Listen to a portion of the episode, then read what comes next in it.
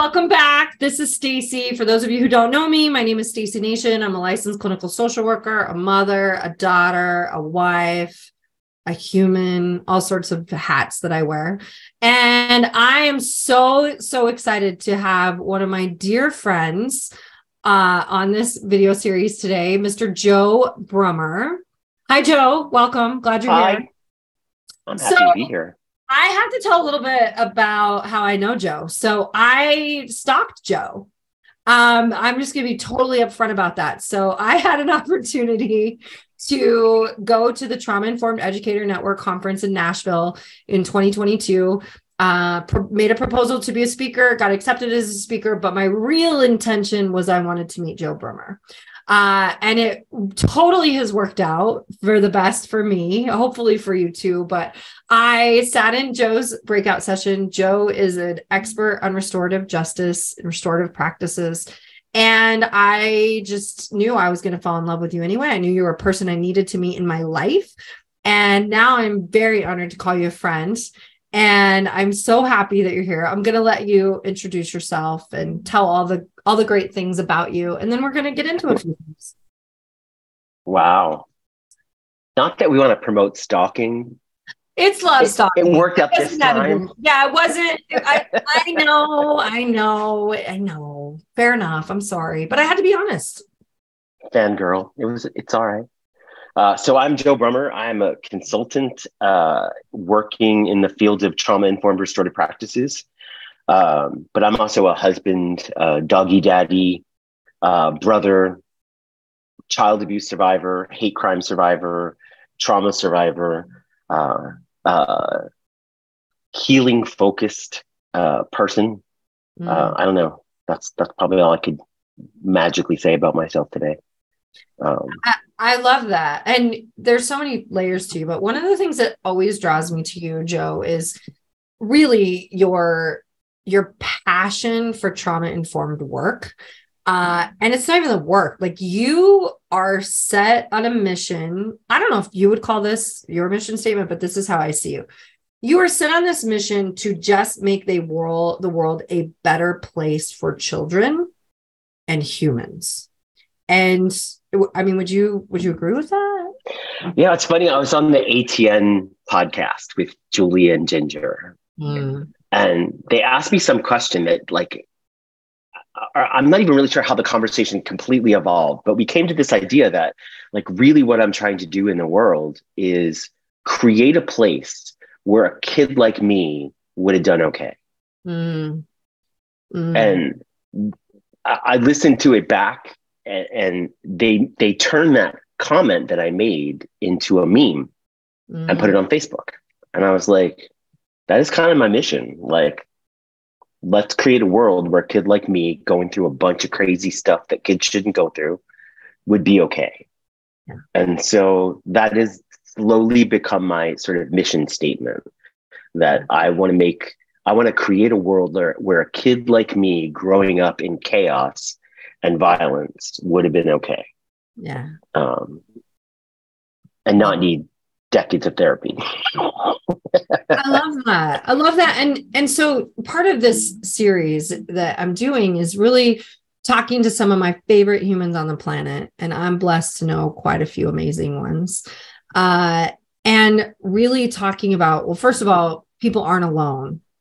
Like, there are lots of people out there who've been through hard things. And you and I both, you know, I'm an ACEs score of 7. I know you're a high ACEs score. And not that ACEs are all encompassing, but it's a way to communicate. Like, we've been through some shit. Yeah. Right. And now we're holding space for adults who are also holding space for kids who are going through shit. And so when you're saying, like, I'm here to create a space for the little Joe that's out there to be okay and be all right in the world, what would that entail? What do adults need to know? How do adults need to show up for kids like Joe? Yeah, what a great question too. I think I wrote a whole book about that. I think we need to start with this notion that kids are not a blank slate. Mm. Right? We seem to look at kids and say we have to mold them make them into something. They already are something. Mm-hmm. You don't need to mold them. You don't need to like manipulate them. You don't need to twist them. You need to allow them. Mm. And I think, I guess that's the message I would want for people is like, that's already a little individual. Mm. You don't own them. You don't own them. You don't get to tell them what they're going to be in life. You don't get to tell them where they're going, or like, we literally adultify kids right from the get-go. We strip them of their identity and say that they're a blank slate and we're going to mold them. Right away, you just strip their identity away from them. Yeah. And then on top of that, we take kids and then we really legitimately think that they are strategic in being able to manipulate the world. Right. And you and I both know, because we're Bruce Perry fans and we've seen the upside down triangle. Yeah. That's just not possible with an undeveloped frontal cortex, right? If your neocortex isn't there, your ability to think in these really extravagant ways that would let you manipulate the adults around, that's just simply not possible. Yeah.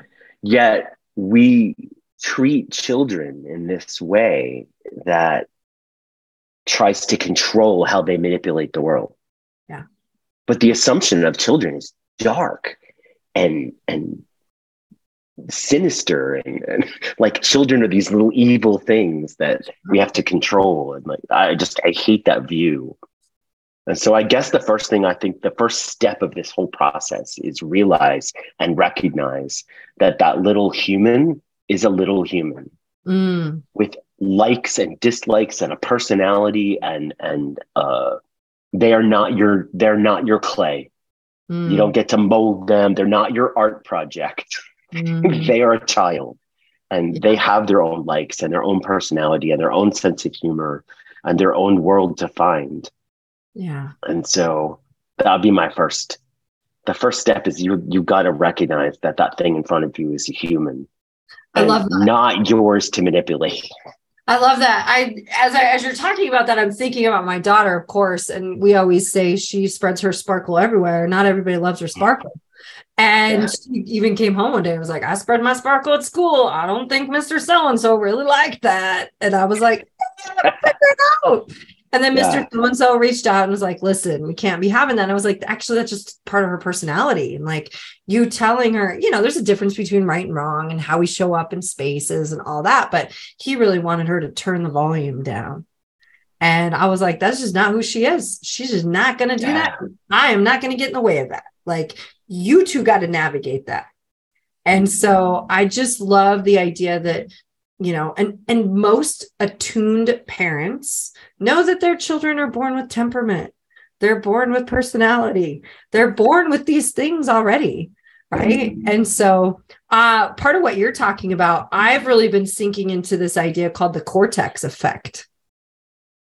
Tell me more. I know. I'm coining. You know, I geek out on brain science. I know. And I'm coining this term and it's popping up in everything. It's popping up in all the work I do. And it's really like adults have a cortex and that cortex super duper helpful, right? It helps us logic things. It helps us reason things, helps us understand things. So we use it all the time, but the cortex effect gets in the way when we're talking to children and we add our perspective to them. And we think they shouldn't be as angry as they are. They shouldn't be as sad as they are. They shouldn't feel the way they are. They shouldn't have the experience they're having, because we can logic it through and we can reason it, but they don't have that, right? It also shows up when we think they should be molded a certain way. They should be acting. Anytime we use the word should, the cortex is involved. And so we have bigger perspective. We have different, like we have wisdom that they don't have. And so it sounds to me like you're really like, hey, adults, let's see these kids as kids. Let's let them be kids. Let's let them experience and get curious and provide a safe space for them to do that. Yeah. Let's let them be the little people that they are. Play. But stop thinking of them as the people they will become. Stop thinking about their future because their present is real.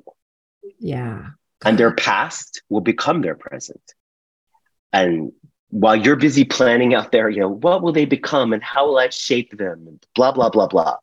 Realize that how you show up in the moment is going to be more impactful. And the more you can acknowledge and hold space for a kid to be who they are, which, by the way, might not be who you want them to be.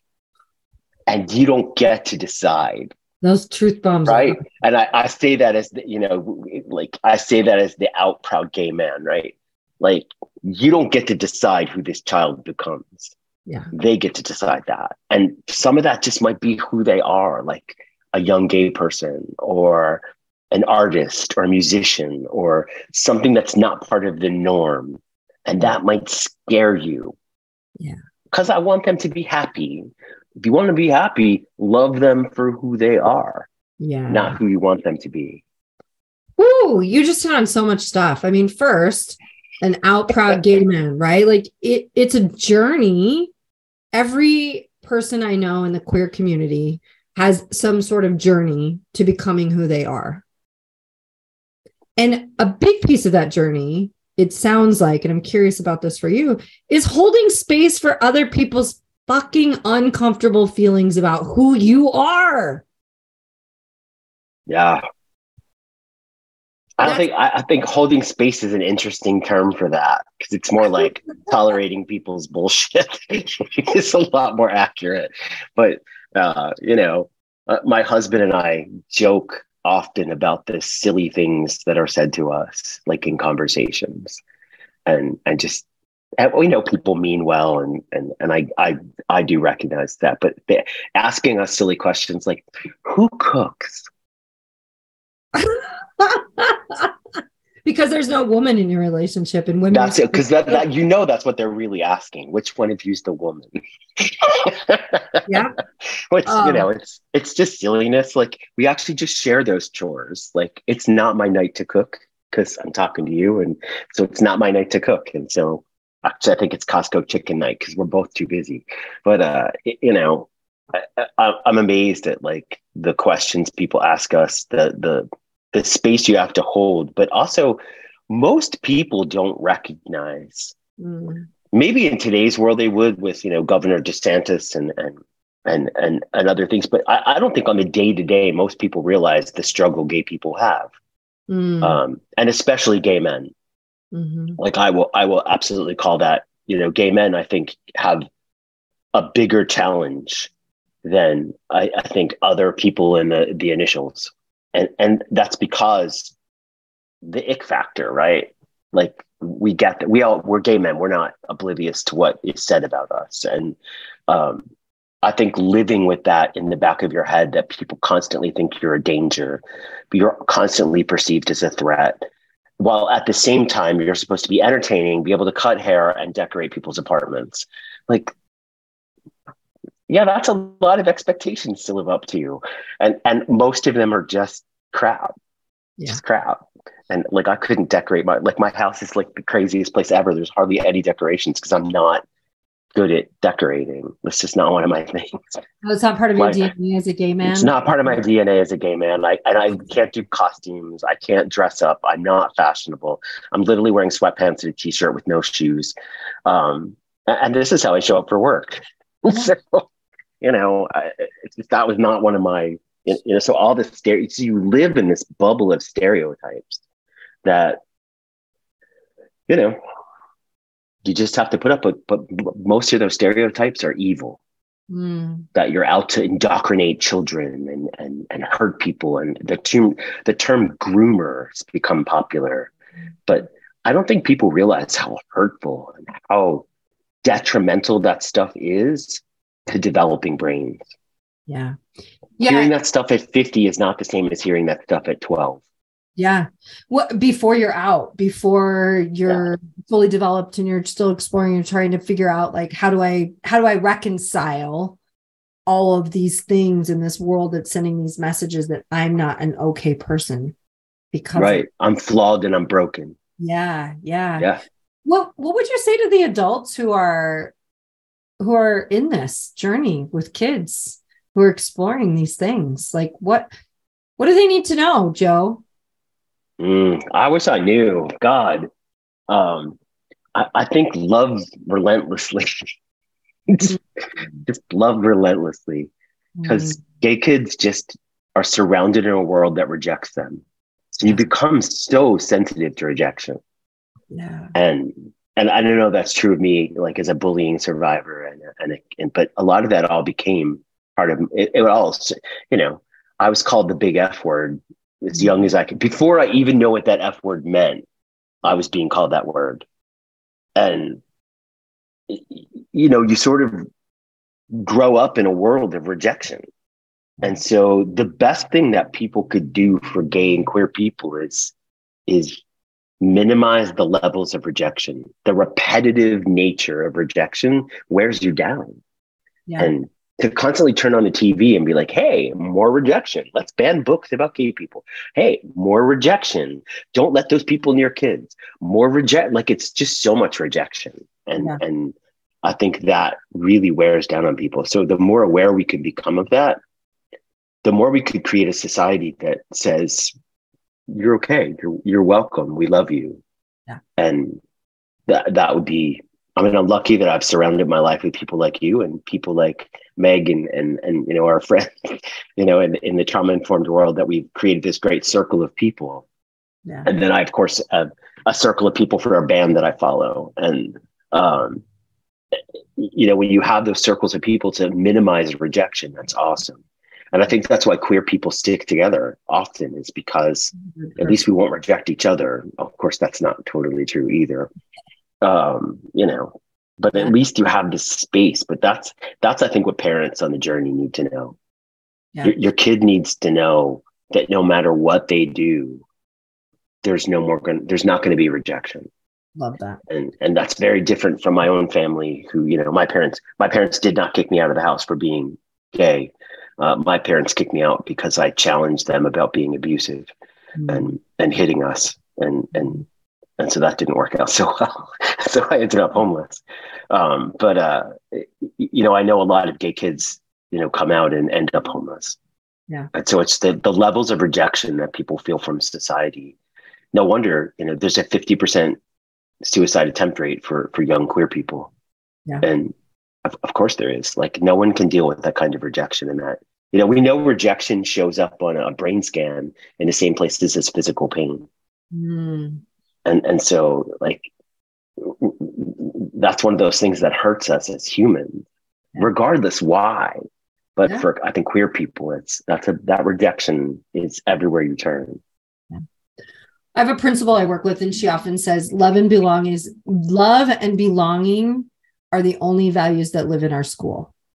Oh, that's beautiful. Right? Every child that comes to our school will feel love and belonging. And so, you know, she's recently had this conflict with some parents who are like, ban these books, don't talk about this, don't talk, all the things that we're seeing. Yeah. And she very clearly stated, this is a space for love and belonging. And we need to have books that support love and belonging. We need to have, and I was like, it's just so simple. It really is so simple, right? Yeah. It doesn't actually have to be about all the various categories or all the various pieces of our identity. It can be love and belonging for all races, love and belonging for all sexual identity people, right? Like, all those pieces, love and belonging for kids who are abused, love and belonging for homeless and, you know, unhoused humans. Like, and I just love that the through line for that, for her, was love and belonging is all that the values we need here. How does that land for you when you hear that? I love that idea. Yeah. And I need to see it in action, because I hear that stuff. But I mean, you think about that for people like me, like, I've heard that kind of stuff, like, we love everyone here. And then I see your practices, and then I see you vote for politicians that would, like, throw me in a camp. And so, like, until those words become action, I get really skeptical and cynical, which I honestly wish I wasn't so cynical about that. But I don't think it's skeptical or cynical. I think you've taken a lot of data in the world, you've collected it, and the data says you're not welcome in a lot of spaces. And then when people say, wait a minute, but you are here, I think you're sort of like, down and see what you say about that. Yeah. Yeah. But I love the concept. And if this principle can really make that work for every kid, awesome. A win just in this situation is that she has not had to hire an actual teacher for several years because they aren't leaving, because they love this space so much. That's when you know you're doing it right. And in education today, where the turnover rates just like skyrocketed. I mean, many of the schools I'm consulting with are telling me that they have, they're like, how do we train the new teachers on everything you've taught us these past 3 years? You had a 50% turnover. It's like we haven't gotten anywhere because you keep losing everyone. And that's really not the district's fault. There's only so much they have the ability to do. Well, and I think you're really speaking to the importance of teachers feeling safe and feeling love and belonging in their work environment. You and I are both in this unique situation where we go into schools, we do a lot of consulting, and we do a lot of coaching. We're in different environments. What are the things you're seeing? What do teachers need to feel loved, belonged, supported, safe? I think right now, and it might not be what teachers think they need, but what I definitely see as a need is there needs to be, for every SRO that we hire, we should be hiring 3 social workers. Like, the state of mental health for children has become so toxic and traumatizing and normalized. Yeah. Like, we've literally normalized trauma for children to a degree we think they need things that actually traumatize them. Mm-hmm. And so teachers are then left with children who can't handle these big feelings, who can't manage the stress of the trauma. And then in order to fix it, we add more trauma, like punishments and rewards and incentives and positive behavior systems and other nonsense that is just harmful. Yeah. And so rather than actually taking these hurting kids and giving them support systems, we're actually normalizing the trauma to the point where the way you fix trauma is more trauma. That's pretty bizarre, isn't it? But the people paying the price for this are teachers and educators, who are then left to be parents, to be support systems, to make connections with kids who don't want to connect. That's asking a whole lot of a group of people who didn't get trained in that. No. And it just stresses the system so much that we're seeing teachers say, I don't want to do that. I don't want to be. And then we give them a self-care workshop. Yeah. Like, let's really put salt on the wound and say, oh, you just need a self-care workshop. Here's some bath bombs and a facial. You'll be fine. No, that's not going to be fine. No. Will you talk a little bit about the work you do in schools? What are some of the things, why in the world would a school bring Joe Brummer in? Oh God, that's a fantastic question, because they're nuts. I think the work I do in schools is really around, I prefer to work with schools who are doing whole school transformations. Paradigm. So I don't want to come do the one and dones. I don't want to come just do a checkbox thing where like, oh, we did trauma training. Great. I really want to see this through. And so I want to go into a school and I want to be able to work with staff. But first things first, we need a team. We need somebody that I'm an outsider to your community and your school. Schools are little communities. I'm not part of that community. I'm an outsider. And so I don't believe that I can come in and make a whole bunch of change. Okay. And I don't think that's my place to do that. I can't go around disrupting everything, although Matthew Portell might tell us we should, unapologetic disruptor, but that's not my place. Right. And so I want to go into school. I want to form a team. I want to train that team as in-depthly as I can and get them going on their journey. Cause you and I both know this is a journey. There's no one and done. There's no I'm trained. No, you're never trained.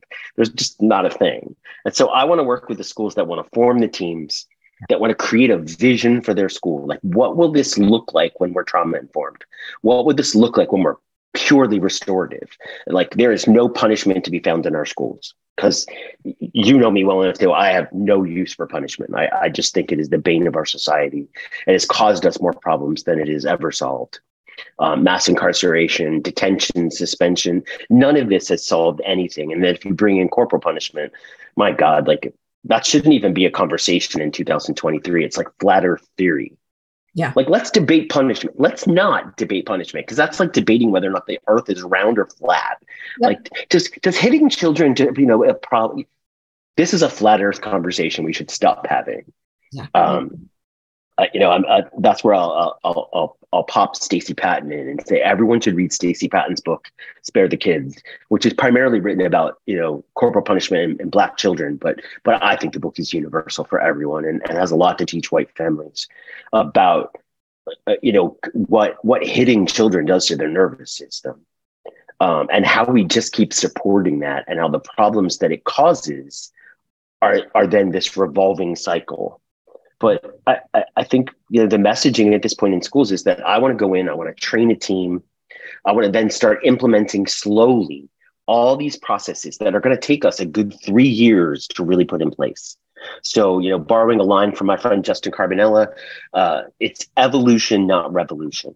Mm-hmm. And I don't want it to be a revolution. I don't, because then I think it backfires. Yep. Or it gets kicked to the side after a couple of years. But when we really intentionally make change within school systems, that we change our language, we change the focus of school to be about connection first and learning second. Yeah. That way, the kids that came to school to get love. Yeah. And they also happen to get an education. Like, I think education needs to be secondary in education. Love needs to be first, right? And I know our team would love that, right? James Moffat's going, love, I love you, and there's nothing you can do about it. It's James's is line that I love. And so, can we make the focus of school about a space to just grow and be a human?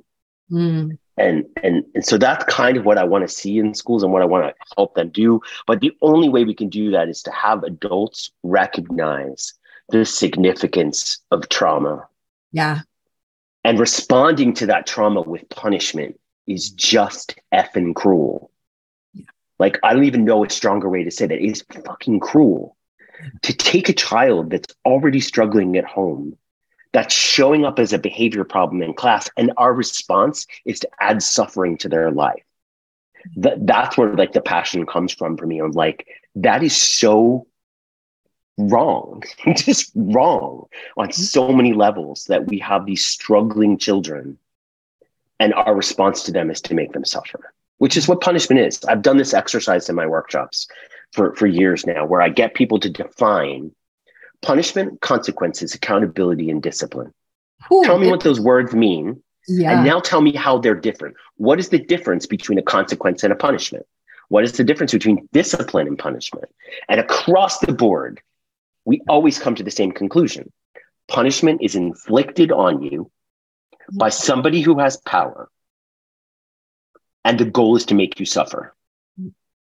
I have yet to have a group not come to those three conclusions. Yeah. So let me get this straight. A person abusing their power to get someone to change by using suffering when other options were available sounds pretty much like violence to me. How do we get people out of that framework? And I think the real answer is to make our restorative practices trauma-informed, to understand how brains work, yep, and to make sure that when we circle up, that we're not doing that through a lens of behaviorism.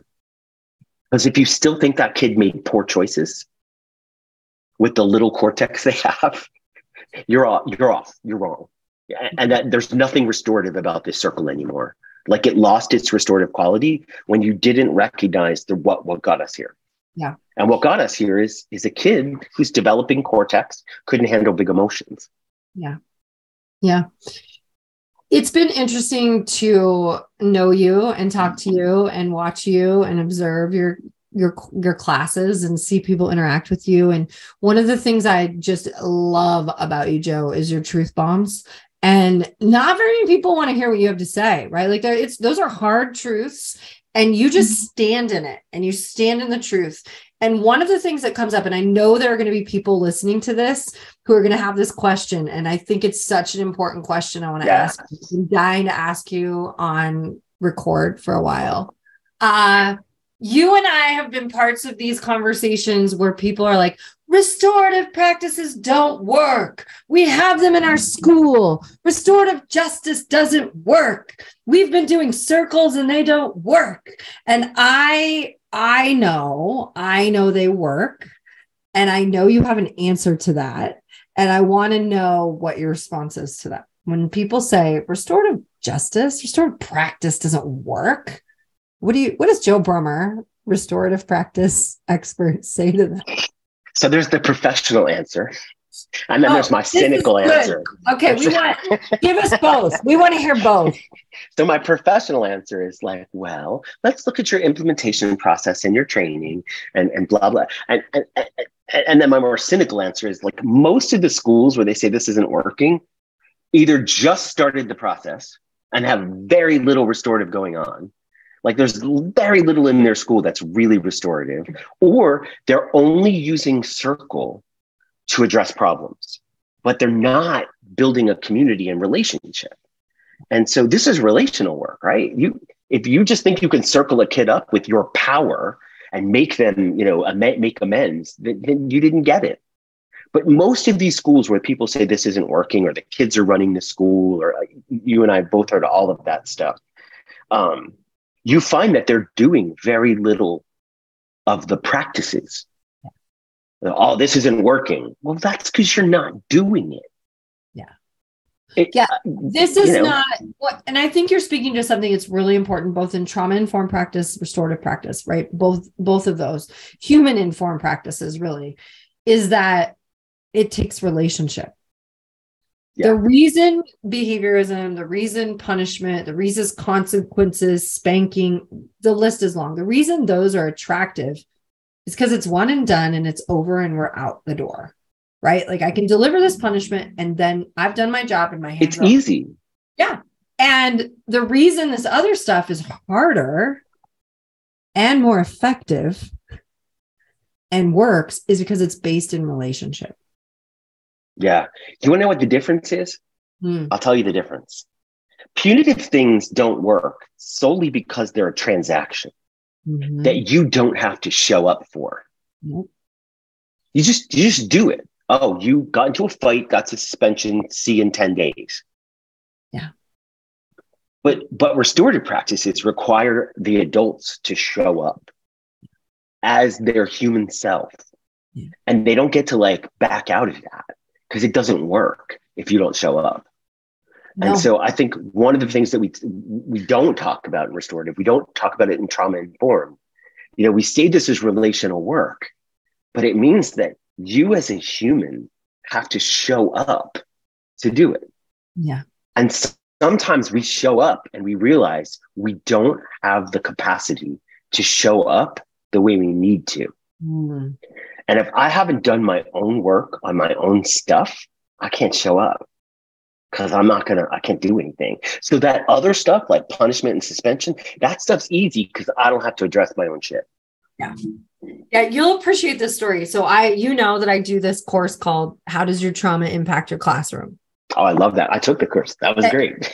And it's been eye-opening for me, right? I'm a therapist by trade. We talk about our shit all the time. We go down our road. We talk about our feelings, talk about our past. Like, this is just my life. It's normal. And as I got into doing a lot of this work with the educators, much like you, I was like, oh, these people have to be taught about their own journey. They have to be taught how to be vulnerable. They have to be taught about looking. And I had this woman, and I do this exercise about triggers and why is a kid triggering you? And these are the 5 questions you should ask yourself. And she was like, I never in a million years thought that I would have responsibility in why this kid is triggering me. And I'm sure you see that, right? Like, what a powerful journey this is on when we show up as humans, when we do relational work, when we figure out how to connect and feel safe and build relationship, it really does start to shift the whole dynamic, doesn't it? I think schools start to become trauma-informed and restorative when the educators in the building start owning their own stuff. Mm. And it sounds like the name of a book, right? When the adults change. Mm. I didn't write that book. But, I think when we get the adults to really focus on their own stuff, yeah, you open up the doorway for them to hold space for kids. Mm-hmm. Some of whom are, you and I both know, I'm sure you've seen the CDC report on adolescent mental health right now. And we know that we know that children's mental health over the course of the last 15 years has just tanked. And that's meant that educators and adults and anyone who works with children, whether it's youth services or,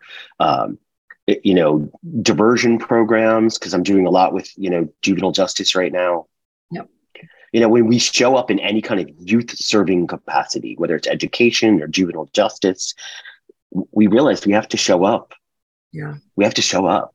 It's huge. And if we don't, they're not talking to us because they know we're not real. They can tell that, like, kids have a bullshit meter that's so good that they know when you're not being authentic. And I think that prevents us from having some of the really meaningful conversations with kids that would actually let them know we love them. Yeah. Love that. Joe, you have so much value to add to the world, and you and I could talk for hours at a time because that's just what we do. Let me know, how do people get a hold of you? If they need a Joe Brummer in their life, how does that happen? Go to joebrummer.com. That's probably the easiest place to find me. My little home on the web. Okay. But you can also find me on Twitter at Joe Brummer. You can find me on Facebook. I pretty much, anybody that sends me a friends request that looks pretty reasonable, if I see you work in education, I'm probably going to be friends with you. So you can send me friends requests on Facebook. You can find me at the Restorative Justice and Education Facebook group. Mm. You can find me through the Trauma-Informed Educators Network with Matthew Portell. I am a proud member of that group. You could also find me through the Attachment and Trauma Network, yeah, through their PD collaborative. And so I'm also a member of the PD collaborative, and I happily do workshops and things through ATN and do things through their conference. You can always stalk me and come to the ATN conference in Dallas. We'll be in Dallas in February. If you so choose to spend the money, you can come stalk me at ATN. I'm sure I'll be there doing something. I volunteer every year to work with that conference. I 100% support that conference. And also the Trauma-Informed Educators Network Conference, which happens, I think, in 2 weeks. Yeah, I'll be presenting on at that conference as well. And so there's lots of ways to find me, but one thing I want people to know all the time is I'm super approachable. Send me an email. I'm super happy to chat. I someday will, if it might not be coming already, it finds overwhelming sometimes how many people are trying to talk to me. But I want to make space for people, and I don't want people to feel I'm just a regular guy. So please reach out and I'm a trauma survivor that wants other trauma survivors to survive. And so I want people to be able to reach out, and I want people to so yeah. And even my email is easy. It's my name, Joe at joebrummer.com. Love that. You have a book that's awesome. I refer to lots of people. I'll make sure we put the link to that when this goes out. You have another book coming out in the near future at some point. We do. I actually just found out who's going to write the foreword today. Oh, I can't wait to hear all about it. I'm going to just hang on. And so what I want to say, I want to leave you with this.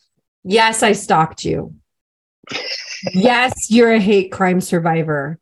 I provided you a corrective experience where someone was coming to you and loving you and Joe, I need you in my life. And I'm so thankful that you were open to that, and you were open to meeting and connecting. And I have deep respect for your story, your values. You're saying a lot of things that people really need to hear. And you and I both know that when you're the delivery of the truth bomb, it's all in how it lands. And I think at your heart, you're creating space for those Joes to feel safe in education, with adults who are responsible for them. I just appreciate you, brother. Thank you so much.